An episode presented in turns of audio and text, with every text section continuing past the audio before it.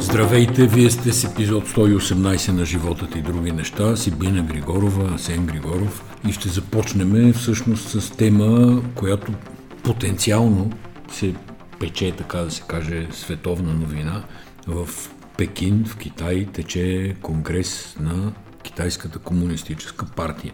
На пръв поглед нищо особено значимо, на втори поглед Китай като основен играч, много важен, особено в, с позициите си сега относно войната Русия, Украина. И там се случват някакви процеси, които може би ще се отразят доста на като минимум отношенията в изтока, като максимум в световен смисъл на думата. Два сериала гледахме преди известно време свързани с шпионски сериали, свързани с а, политически и дипломатически игри между Австралия и Китай. Не знам дали си спомняш, един се казваше Pine Gap, другият се казваше Secret City, ако не се лъжа, канала е Netflix. Secret City не си го спомням, Pine Gap беше удивително интересен от познавателна гледна точка сериал, защото ставаше дума, първо това Pine Gap май е наистина шпионска централа в Австралия супер технологично. Там ставаше дума за това, че ако някой говори в джунглите в Бангладеш, тия в Пайнгап могат да го чуват съвсем спокойно.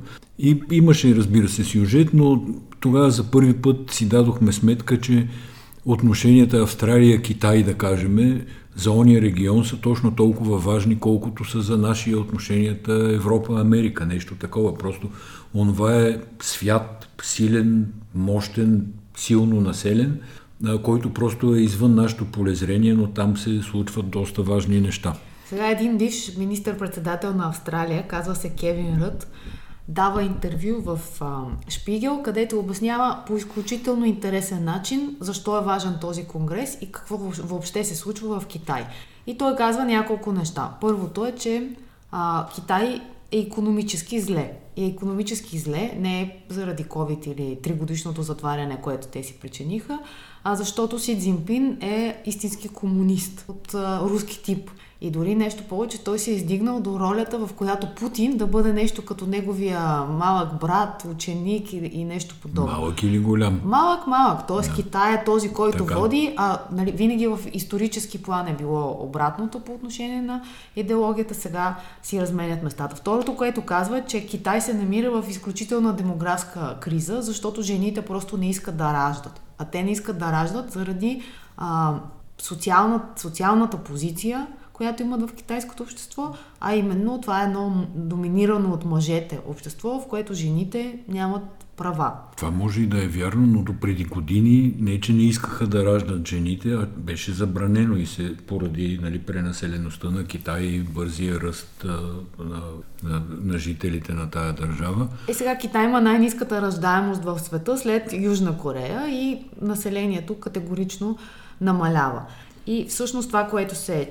Те имат аванс от друга страна. Милиард и 500 хиляди могат да си позволят да, намаля, да намалеят с няколко стотин милиона, според мен. И голямата новина, която сега очакваха, според мен всички китайци, беше дали тригодишния му локдаун може да се очаква да, се, да приключи, е няма да приключи. Това е положение. Така. Положение, да, положението е такова каквото е. И всъщност този човек а, казва нещо много интересно и то е, че много зависи как ще се развият въобще нещата в Китай, тъй като аналогиите с Русия са много големи. Путин си позволи да си разшири властта, така че да може да остане на, до 2036 година на начало на управлението на държавата. Тук Си Цзинпин прави същото нещо. Той нямаше право въобще на трети мандат като председател на партията, където в Китай партията, тя командва армията. А, също така имаше ограничение за възрастово ограничение 68 години, то е на 69 години. Тоест това, което гледахме при Путин в Русия, сега същото се гледа и в а, Китай. И сега, използвайки, че говори пред немска медия, този а, австралиеца, той казва нещо много важно. Германия е европейската държава заради много силната си економика, която от нея зависи всъщност как ще се държи с останалия свят в някакъв смисъл. Китай казва, ще продължат ли фабриките на Siemens и на Bosch да си купуват китайски чипове или ще се диверсифицират. Между другото, същата аналогия беше и с Путин. Ще позволи ли Германия да направи Северен поток, да бъде заобиколена Украина и Германия разреши, нали, до последния момент реално, вървеше да, одобрението. Северен поток не тръгна в последната секунда. Не, не тръгна на 1 януари, ако не се лъжа тая година. Но другото, което аз видях на течащия все още конгрес на Китайската комунистическа партия, защото техните конгреси са по една седмица, не е шега работа, а, че се обсъжда там въпроса за независимостта на Тайван. И нали, върнах си лентата, че Нанси Пелоси ходи в Тайван с а, голяма делегация, че много анализатори смятаха, че ако успее Русия в Украина, Китай ще се опита да нападне Тайван. И всъщност си давам сметка, че в Тайван се произвеждат 50% от всички чипове в света. И по тая причина Тайван е хиперстратегически важен. Но една друга новина видях тая седмица, която безспорно има връзка с това, което говоря в момента, че в Америка вече започват да работят фабрики за чипове. Последните, да кажем, там месеци или година най-много са направени разработки, инвестирано е и сега тая седмица се откриха ако не се лъжа в Аризона, не съм 100% сигурен, просто не, спомням, не си спомням в момента мястото, но някъде в американския югозапад се откриха две фабрики за чипове. Така че и тая зависимост, нали, ефтиното производство в Китай, чиповете в Тайван, света започва да търси начин да се освободи от нея или поне да диверсифицира риска максимално. Още и повече, това неминуемо ще се случи. не харесва частната, частната собственост, а, защото смята, че по този начин се овластяват хора различни от тези, които партията повластява. И затова цялата политика на Си Цзинпин в последните години е за на силна економика, в която държавни, държавни компании реално правят бизнес. Ама Но най- без... най-големият да. инструмент, всъщност, който той има, това е следенето. Защото този австралиец каза, представете си, ако други диктатори от едно време, да кажем Мао или Хитлер или Сталин, разполагаха с този добре смазан апарат, толкова, а, как се казва, толкова мощен за следене. Тоест ти да имат можеш... технология, нали? Имат рейтинг точки, на хората, точно камери така, с лицево разпознаване. Дали си е платил кредитите, дали да. е, е, нещо друго не е нарушил. Което всъщност това дава, това дава огромна, огромна власт на, на такъв тип диктатор. Но овластяването на един човек, без да го свързвам пряко с Китайската комунистическа партия, просто ме подсети. Илон Мъск. Нали, той е овластен на базата на парите си. Ма там дали не е само овластен? А, овластен от парите, да кажем. Сега, как е изкарал тия пари, нали, предполагам, че бизнес историята знае случката. Със сигурност е спечелил и пари от държавни поръчки, но просто Америка не е Китай сега. Нали, няма смисъл да се прави тази аналогия, кой го е властил и не, как. Не, аз друго исках да кажа, че всъщност Мъск сам по собствената си воля решава да е такъв, докато в а, тоталитарни държави партията решава да те промотира. Добре, обаче въпреки това, един човек с огромен капитал, разполагащ с стратегически ресурс, в случая Старлинг, може да реши хода на войната. Както в началото каза, аз давам там, нареждам няколко спътника над Украина, за да може комуникациите на украинската армия да върват. И наистина това беше безценна помощ за успехите на украинската армия. Така преди 5 дена казва, аби няма вече да плащам за тия спътници, не, не, ако иска Пентагона да плаща. Твитър си го казва, т.е. това не са да. никакви да, бе, дори да, такива бе. официални позиции, с кого говори, той на няма... кого го казва, да. реално на кого да. го казва това нещо. Но той всъщност беше поискал наистина правителството американското, но той се беше изказал и по отношение на референдумите в Украина и се беше изказал и за Тайван и беше препоръчал да се направи специална административна зона в Тайван, която да бъде приемлива и да направя всички щастливи.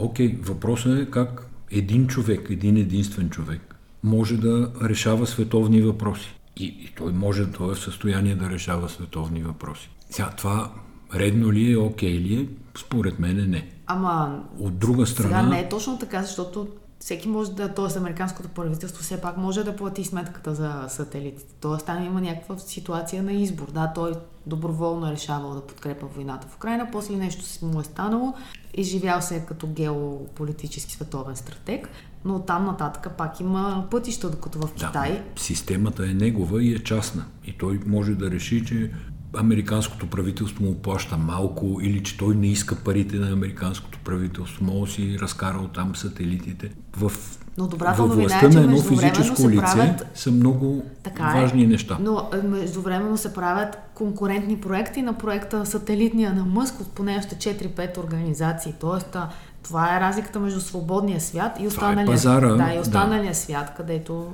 няма как да се случи. Нали, системата за следене на китайското правителство е една. Да. Иначе в Китай, ако се върнем, може би, за последни две-три изречения, техните големи богаташи, като онзи на Алиекспрес, ги профилактират редовно. И изчезват, нали? изчезват за, за известно време. време и после се появяват, така да се каже, нови хора. Започнахме да гледаме, ако, ако, ако приемам, че се движим по сериали в този брой на подкаста, започнахме да гледаме шести сезон на The Good Fight. Това е сериала, който, за, за който Асен беше казал, че никой не гледа, само ние. А, и там има много интересен казус, започва в първия епизод още с едно съдебно дело за виртуално сексуално насилие. Правилно ли да, точно така. Първо да кажа, че този сериал според мен е хиперподценяван, минава доста под радарите, а едно от най-умните произведения на това изкуство, правени напоследък, защото сериала наистина е умен. Там естествено няма побоища, кървища, кланета и подобни. А, така да се каже, по-скоро е интелектуален. Нещо към Game of Thrones ли? Сериал. Реферираш. Не, не, към какво харесва народа, така да се каже. Към е, това не, защо... е, реферирам. Ние не знаем какво харесва. Добре, върни се само на сценаристите, извинявай, че те отклоних. Последните поне 3-4 сезона, може и по-рано, но тъй като нямам все пак толкова ясни спомени и не искам да се ангажирам, но последните 3-4 сезона сериала е силно политически и силно политически прозорлив. Успяват да хванат абсолютно точно някакви процеси обществени, разбира се, да ги хиперболизират, да ги иронизират и така нататък. Но това наистина рядко се вижда в областта на поне на комерциалното кино, па и не на комерциалното. И сега наистина този първи епизод разглежда, освен много други неща разглеждане, просто е много, много пластов самия сериал, но адвокатите, ставало е дума, че Става дума за една адвокатска кантора, през нейните дела, контакти и така нататък се разглеждат най-различни проблеми. Политически процеси най-вече. Да, политически процеси. То те сега трябва да, е, едната част от адвокатите защитават всъщност дали човек, когато си сложи очила за виртуална реалност, избере си аватар в една игра и той стане жертва на някакво престъпление, дали той може да страда. Това е, това е поинта да. в делото. И дават на съдията такива очила 3D и всъщност се оказва, че съдията изпитва абсолютно всичките емоции, които аватара изпитва. Добре, много е далеч. Тук един друг аватар влезе в общината с ам, качулка и пистолет. Аватара, дори няма нужда да му казваме името, е общински съветник в София, който е влязал като общински съветник от Атака, но тези дни е решил, че вече иска да бъде общински съветник от Възраждане. Това е нещо като смяна на пола, разбираш, и вляза си като жена и в един момент искаш да станеш мъж. А, не, не, напротив, според мен е сменил си просто сливовата с гроздова. Абсолютно. То, така повече ми изглежда. Ми, така, някакъв човек влиза въоръжен с пистолети в общината. Това е истинска случка, нали? Не, не си да, измисляме. Обаче няма да стреля в Андакова, защото не е подредила добре жълтите павета, а иска да свали украинското знаме. Да, защото това е кауза на неговия там нов началник, неговото ново гуру. И всъщност не е ясно защо го прави, защото... Но в последствие гурото се разграничи от аватар. Тък му да си помислиме, че има някакъв дълбок политически мотив и този човек излезе с един фейсбук статус, от който честно ти казвам, дожаля ми за него страшно. Той и за, говори и как... за българското образование да, ми да дожаля на мен. Жена му искала да се развежда с него заради това, че е влязал тя трябвало да касне на летището в същия ден, в който той пише поста и той ще с пистолетите да отиде да я посрещне, за да я убеждава да не се разделя с него. Някакъв абсолютно луд завръзване в буквалния смисъл на думата.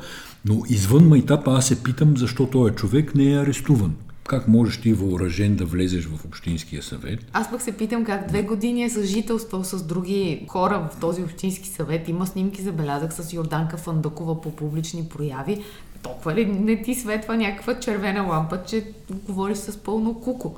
Ами не, защото в България ням, не е начертана линията на нормалност. Ако някога е била начертана, тя отдавна е изтрита и я няма никаква. Тя след като никога не е правила рейтинг, разбираш, след като е фигури като Бареков, Петю Блъсков, какъв Антуанета Христова, Стъки, стъки, а, така, стъки, Недялко, Недялков, могат да се борят за обществено внимание, да получат дори от медиите внимание за това, че ще ли да правят някаква партия, нали, поредната, поредния зверилник на държавна сигурност, поредното образование, тогава е, включително тук слагам и този от възраждане, защото това също е под всякаква възможна граница за, за нормалност. И като няма такава граница, всичко става една Радомирска боза. Нещо повече, те не само, че правят партия, ами ако погледнеш програмата на, телевизи... на телевизиите, това са хора, които в продължение на последните 3-4 години, те са изключително чести гости, за да, за да правят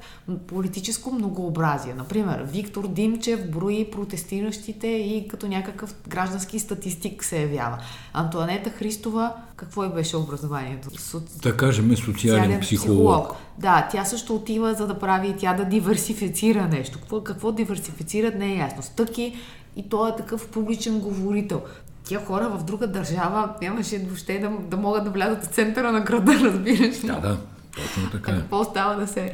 Нали, това е образно всъщност, казано. погледнато иначе, тая група хора, която сега твърди, че ще правят нова национално-консервативна, всякаква подобна партия. Това е групата на Делян Пеевски. Това е групата, която преди десетина години създаде альтернативен етичен кодекс на българските медии. Не знам дали си спомняш. С телевизия TV7 ли? Не, не бяха се събрали. А ти говориш съвсем буквално ли? Съвсем буквално. Те, не, те, създадоха... те създадоха альтернативна организация на... Те създадаха альтернативна реалност. Те Точно създадаха така. альтернативна да. съдебна система. Те създадоха альтернативно разбиране за справедливост в обществото. Не, това е създадоха. метафорично говориш. Аз ти говоря да? съвсем конкретно. Се събраха и написаха альтернативен Ама... кодекс на българските медии, защото този, който е подписан от реално всички що годе нормални български медии, който беше писан дълго време много от влиятелните хора в българските медии участваха в неговото написване. Изведнъж се оказа неизгоден и те си написаха нов. И там беше Петио Блъсков, Недялко, Светлана Шаренкова, която сега не я виждам в партията, но тя може да станише в партията, да ще видим. Тя според мен сега е на власт да. Светлана Шаренкова, защото като а, тя така? е винаги с Елеонора Митрофанова, руската да. посланичка. Но така, това че... беше идеята да се създаде паралелна реалност на що годе нормалната по това време медийна среда. На 19 октомври Вежди Рашидов ще открие Народното събрание. Е, Имаше едни много... лавове за Мишо Миков, как откривал Народното събрание. Не как? Знам. Е, как? На здраве, ама според мен. ама според мен за Вежди Рашидов. Веждито е силна конкуренция, може би го бие даже Мишо Миков. А тук скоро някой ми беше казал, че видял Мишо Миков трезвен преди 12 часа на обяд. И това било признак за нормализиране на БСП. А друг беше казал, че Вежди Рашидов след 10 сутринта не трябва да му се взимат интервюто. Това е по повод на изказването му, че той самия много искал да покани Митрофанова на откриването на новото Народно събрание. Ако не покани България Митрофанова, това било равно на обявяването на война на Путин. И по този повод някой пита в колко часа е взето интервю. за да е ясно, да, нали, за да е ясно дали говори, примерно, Джони Локър или говори да, сега, майтапа, майтап, но това все пак не е предложение на ГЕРБ за председател на Народното събрание. Нали, по традиция той се пада най... Той се пада най-възрастния депутат и ще има, така да се каже, възможност да каже на здраве за откриването на Народното събрание. Иначе ГЕРБ ще предложат Росен Желясков за председател на Народното събрание. Ние Това имахме голямо чудене предишния подкаст, кой може да бъде. Видях, че има магистратура по право от Софийския университет, което е добър знак след цялото Юзо, Варненски, Свободен и каквито други альтернативни университети има, най-после Софийския университет, но пък аз съм така леко ам, изненадана от новината, че Ива Митева може би вероятно а именно най-вероятно, се връща на старата си работа. Да, такъв важен политик беше, даже беше за малко председател и тя на Народното събрание. И сега ще се върне да стане чиновничка. В администрацията, в, на, Народното администрацията на Народното събрание. Ма това малко или повече, да не кажа повече, е конфликт на интереси, защото тя вече е била от страната на политиката. Била е председател и заместник председател на Народното А политиката е страната събрание. на разделението. Тоест така тя е, е напуснала е. полето на експертизата, за да отиде на полето на политическото противопоставяне. Точно и така. там в резултат на участието в политиката има натрупвания определени натрупвания. Това става дума взаимоотношения с хората, да, които а шеф сега... на правния отдел на Народното събрание има доста ключова роля при внасяне на законопроекти, завеждане, извеждане, публикации, публикуване в държавен вестник. Входиране, изходиране. Входиране, изходиране, може би до някаква степен редакции върху текстове от юридическа гледна точка. Но както каза ти преди малко, граници няма. Границите са, как, mm. как го казвам, просто не са такива, каквито трябва да бъдат. И в този смисъл тя формално, предполагам, не е в конфликт на интереси, но морално тя е в тотален конфликт на интереси. И политически най-вече е в конфликт на интереси остави морала. И това, че тя се беше справила, да кажем, прилично в ролята си на председател на а, Народното събрание или че изглеждаше разумна в а, някои интервюта, спрямо, разбира се, хората от има такъв народ, защото ние сравняваме с а, Балабанов, с Тошко Йорданов, с останалите хора. Това не е достатъчна това не е, не й дава достатъчен кредит, за да се върне се едно, нищо не се е случило. да, и да бъде безпристрастен администратор на процесите в Народното събрание. Разбира се, депутатите сами си преценяват какво да Да. да. Парламента Росен си... Желясков е разумно предложение, според мен, от страна на ГЕРБ. То е такова предложение, което не търси конфронтация. И въпреки, че те нямат мнозинство, но въпреки, че са най-голямата парламентарна група, те не Разбира могат се, да го изберат сами. Разбира се, аз Славена Точева да оглави парламента, защото ще да има едно хубаво лице от Черноморието. Гледа как се хили. Не мога да те видя. Би, това е аз трябваше да кажа, че предпочитам Славена Точева, Еми, макар и не точно за председател на Народното Защо събрание. тя там седи, ще я показват по цял ден, можете да си пускате и Бойко може да почне най-после да гледа парламента, пък тук виж и отишъл в парламента да стане депутат, ама айде не, сега. Айде, другия път, да. на, на следващите избори, сега пропуска. В, имаше протест срещу Фандъкова. Не може да бъде, не мога да, да повярвам. Ма то верно за неповярване, защото срещу Фандъкова трябваше да има протести много отдавна. Изобщо това хората, които живеем в София, да я търпиме три мандата, тая гавра с града, с архитектурата, с всичко, ми се струва изключително овча история. И мисля, Просто не само, в че... София се живее по-добре спрямо от другите градове в България и това прави също хората, понеже а, сега ние не уточнихме, но ако се върна съвсем малко назад на партията на Николай Бареков, тя е базирана върху една фейсбук страница София срещу провинцията. 65 хиляди последователи има тази фейсбук страница и тя за един ден се... Пред... Да, нали говориш за новата партия, защото на Бареков, Бареков имаше и стара да, партия. Да, за тази пик партията, да, да. да наречем братя българи се казва. И тя за един ден, изведнъж или за три дена събрала 65 хиляди последователи. Всъщност тя е базирана на клишето София срещу провинцията. Самата София всъщност представлява вътрешно, тя е София срещу провинцията. Едни сте хора, дето са умно, красиви, жълтопаветници, при положение, че ние мисля, че се разбрахме, че най-големият жълтопаветник е Йорданка Фандакова, нали? Да. да. И другите са вече тия хора, които са дошли за малко, подиграваме им се на тунела на Люлин, му викаме ускорител за елементарни частици. Тя самата София си е разделена на такива унакива и те не се срещат, може би, в голямата си част, освен в Така или иначе, аз мятам, че ще е голям срам, ако позволим на Фандъкова да завърши третия си мандат. Според мен... Ще позволите и още как? Според мен тя трябва да бъде, как да кажа... Малай, какво ще кажеш? Принудена ще каже поради бавната работа на мозъка в този следобеден час, но трябва да бъде принудена да подаде оставка и мандата и да приключи преди края. Само заради едната чест, имаше, не за друго. Имаше едно предаване на рефер, референдум по БНТ преди една или две седмици, в което беше Светослав Малинов заедно с а, други хора. Доста интересен брой на предаване. Интересен беше. беше, да. Да. Даниел Стефанов, забравях кой. Явор кой Сидеров. Да, беше много интересно. Но там Светослав Малинов говореше нещо, което беше по отношение на националната политика, но то беше, когато викаш долу, трябва да знаеш какво е горе.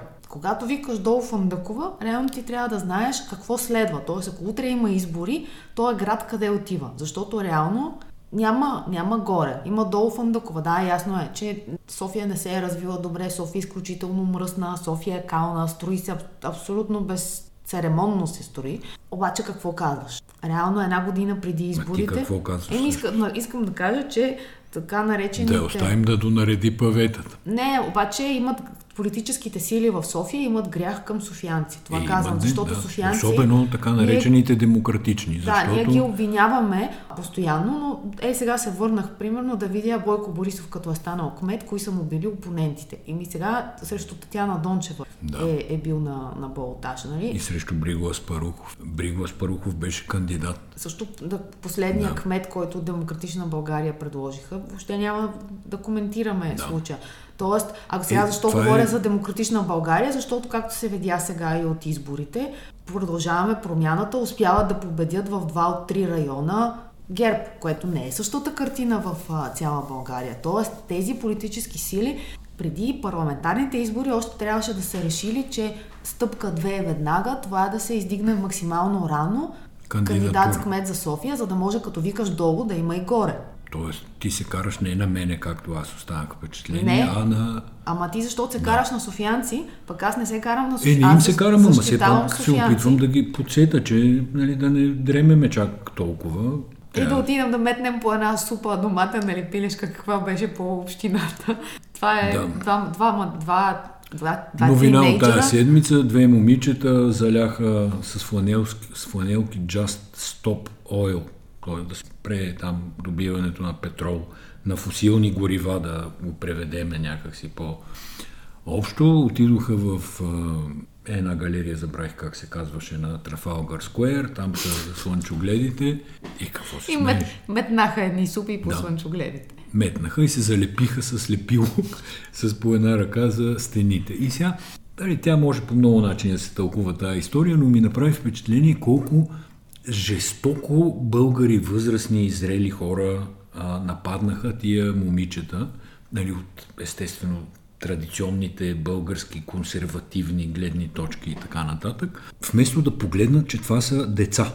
Това са действително деца. Не, нали, не съм им чел а, биографиите, ако е имало някъде, но сигурно някъде е писало нещо, но това видимо са деца на по 14, 15, 16 максимум години. И към това трябва да има все пак известна толерантност. Не към постъпката, не към политическото послание, не към, а към начина по който се изразява това политическо послание. И в края на краищата, какво да кажа сега за зелените движения? А аз не съм сигурна, че са две момичета. Мисля, че са едно момиче и едно момче. А, понеже им казват На мен ми приличат момичета... на две момичета. Кое да е момчето от двете? Ами с черната коса, не с розова. Поред мен това е момче. Еми, може и да е момче.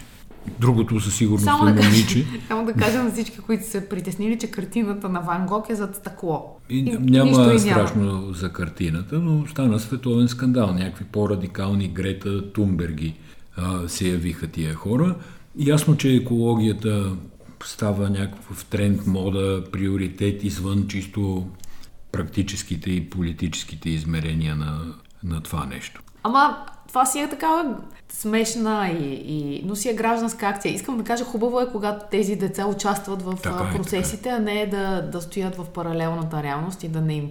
И какво да очакваш от деца? Естествено, очак, очакваш бунта. Те са тинейджери, възрастта им е... крайности, точно, точно така е. Да, а не да ти кажат, а, прочетох три книги, примерно, и така на дебат за, и то, за екологията. Сега следва частта в подкаста, в която ще си говорим за коли или по-скоро как да си ги купим тези коли, ако въобще ги има на пазара. Говорихме за чипове, за нарушение и доставки. Сега това, което ми казаха от а, автомобилните компании в България, че има два проблема. Единият е да ти произведат колата, а втория е да ти я доставят. Тоест тя може някъде да е а, произведена. Да е произведена, но да не може да стигне до тук. Да.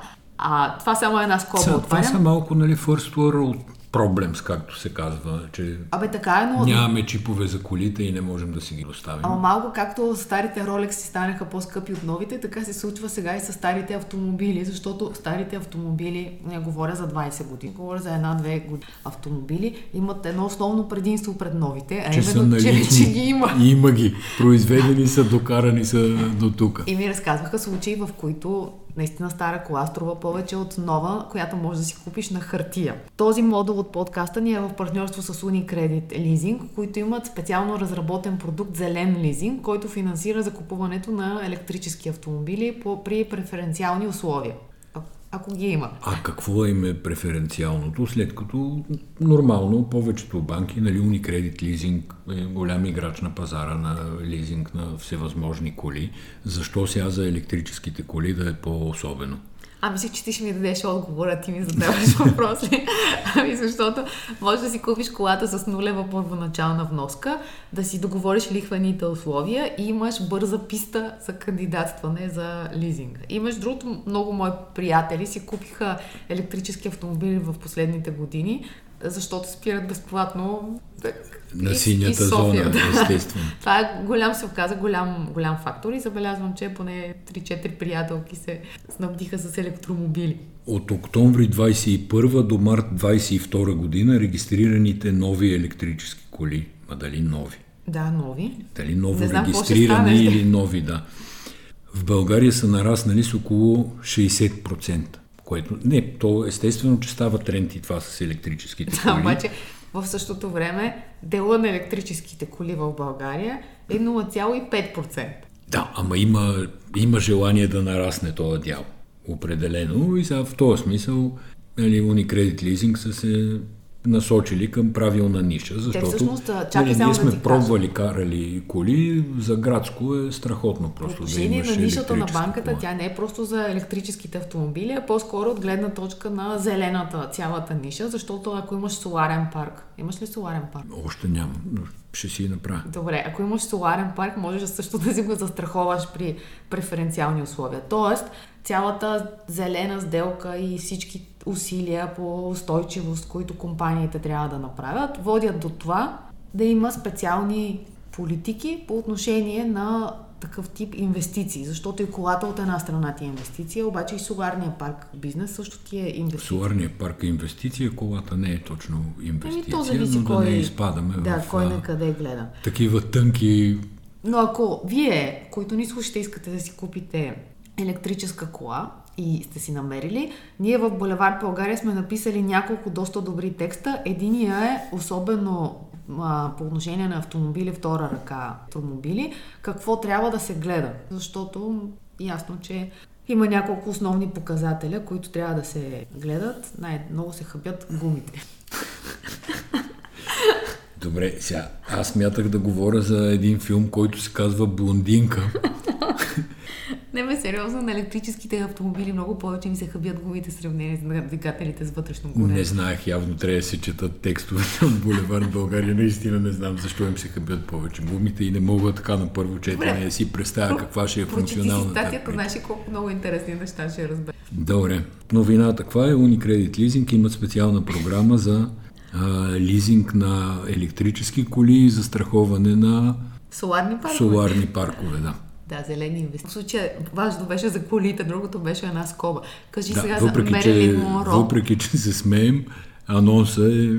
Ние, нали, се, ние се смеем, защото сме в настроение, а не защото съвсем се смеем сериозен, нещо. Да. А иначе се гледа един филм, в който три дни пищяха, реваха. Това се оказа сериал или филм беше? Не, не, цял филм. Цял филм, да го гледам на част. Блонди или Блонд, не, не съм сигурен точно как се чете, но това е новия филм на Мерилин Монро. За, на, за, за, за. Мерилин Монро, за живота на Мерилин Монро.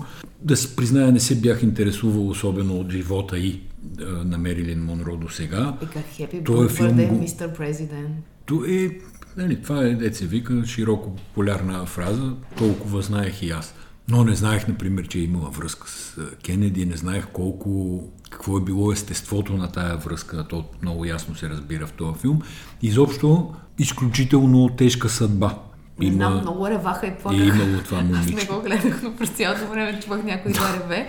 Сега не можеш... Също и... за естеството на връзката между Мерелин а, Моро и, и Кенеди може много да се разбере. Имаше преди време бях говорила за един подкаст а, за Джаки Кенеди. Тоест цялата история е разказана от гледна точка на Джаки Кенеди. Там мисля, че недвусмислено се разбира какво е естеството на връзката между двамата и, и един кадър, в който тя му влизаше в леглото, също говори за естеството, или не? Говори, говори. Няма, Добре, препоръчваш ли го или не го препоръчваш? Еми, препоръчвам го, да. Въпреки, че е попаднал под много критики в Америка, нали, защото я изкарва някаква мъченица, пътя тя всъщност била галеница на съдбата. Сега въпрос на гледна точка от това, което виждам аз от филма, стига да е било достатъчно достоверно, но от друга страна да направиш филм за такава фигура в американската история по недостоверни неща ми се струва прекалено наивно, за да е истина. Сменям бързо с детски анимационни да. филми. Вчера в събота а, се събудихме с а, много информации в социалните медии, където англоговорящи хора пишеха Rest in Peace Cartoon Network. И изведнъж всички си помислихме, че... Че ще затваря Cartoon Network. Че Cartoon Network, да, затваря вълна от подобни публикации, спомени аз като гледах каквото гледах там Cartoon Network. После се оказа, че всъщност нищо няма да затваря. Cartoon Network, който е на 30 години канал, се слива с Warner Bros. Animation. Юри... Така е. Юридически се променят някои неща, но за зрителите на Cartoon Network Томи Джери, Скуби Ду, какво друго беше? Спонжбо. Има, да. Поне две от трите ми деца научиха английски с Cartoon Network. Да, но вече няма шанс, защото Cartoon Network е преведен, не знам да. дали знаеш, в България, да. което е голяма грешка. Да, разбира се, че е грешка, защото наистина децата науч, науч, научаваха английски през Cartoon Network. Сега, той се промени доста в годините, последните години излъчва някаква мизантропия, някакви удивително грозни анимационни герои, които не знам защо се правят, каква мода и тенденция, но това е може би е тема за културологично изследване, а не за нашия скромен и непретенциозен подкаст. С което казваме довиждане, т.е. дочуване. Какво казваме? Дочуване. Дочуване. Дочуване, дочуване. Може и да ни видят някъде, но... Но дочуване за но сега, дочуване. до следващата седмица.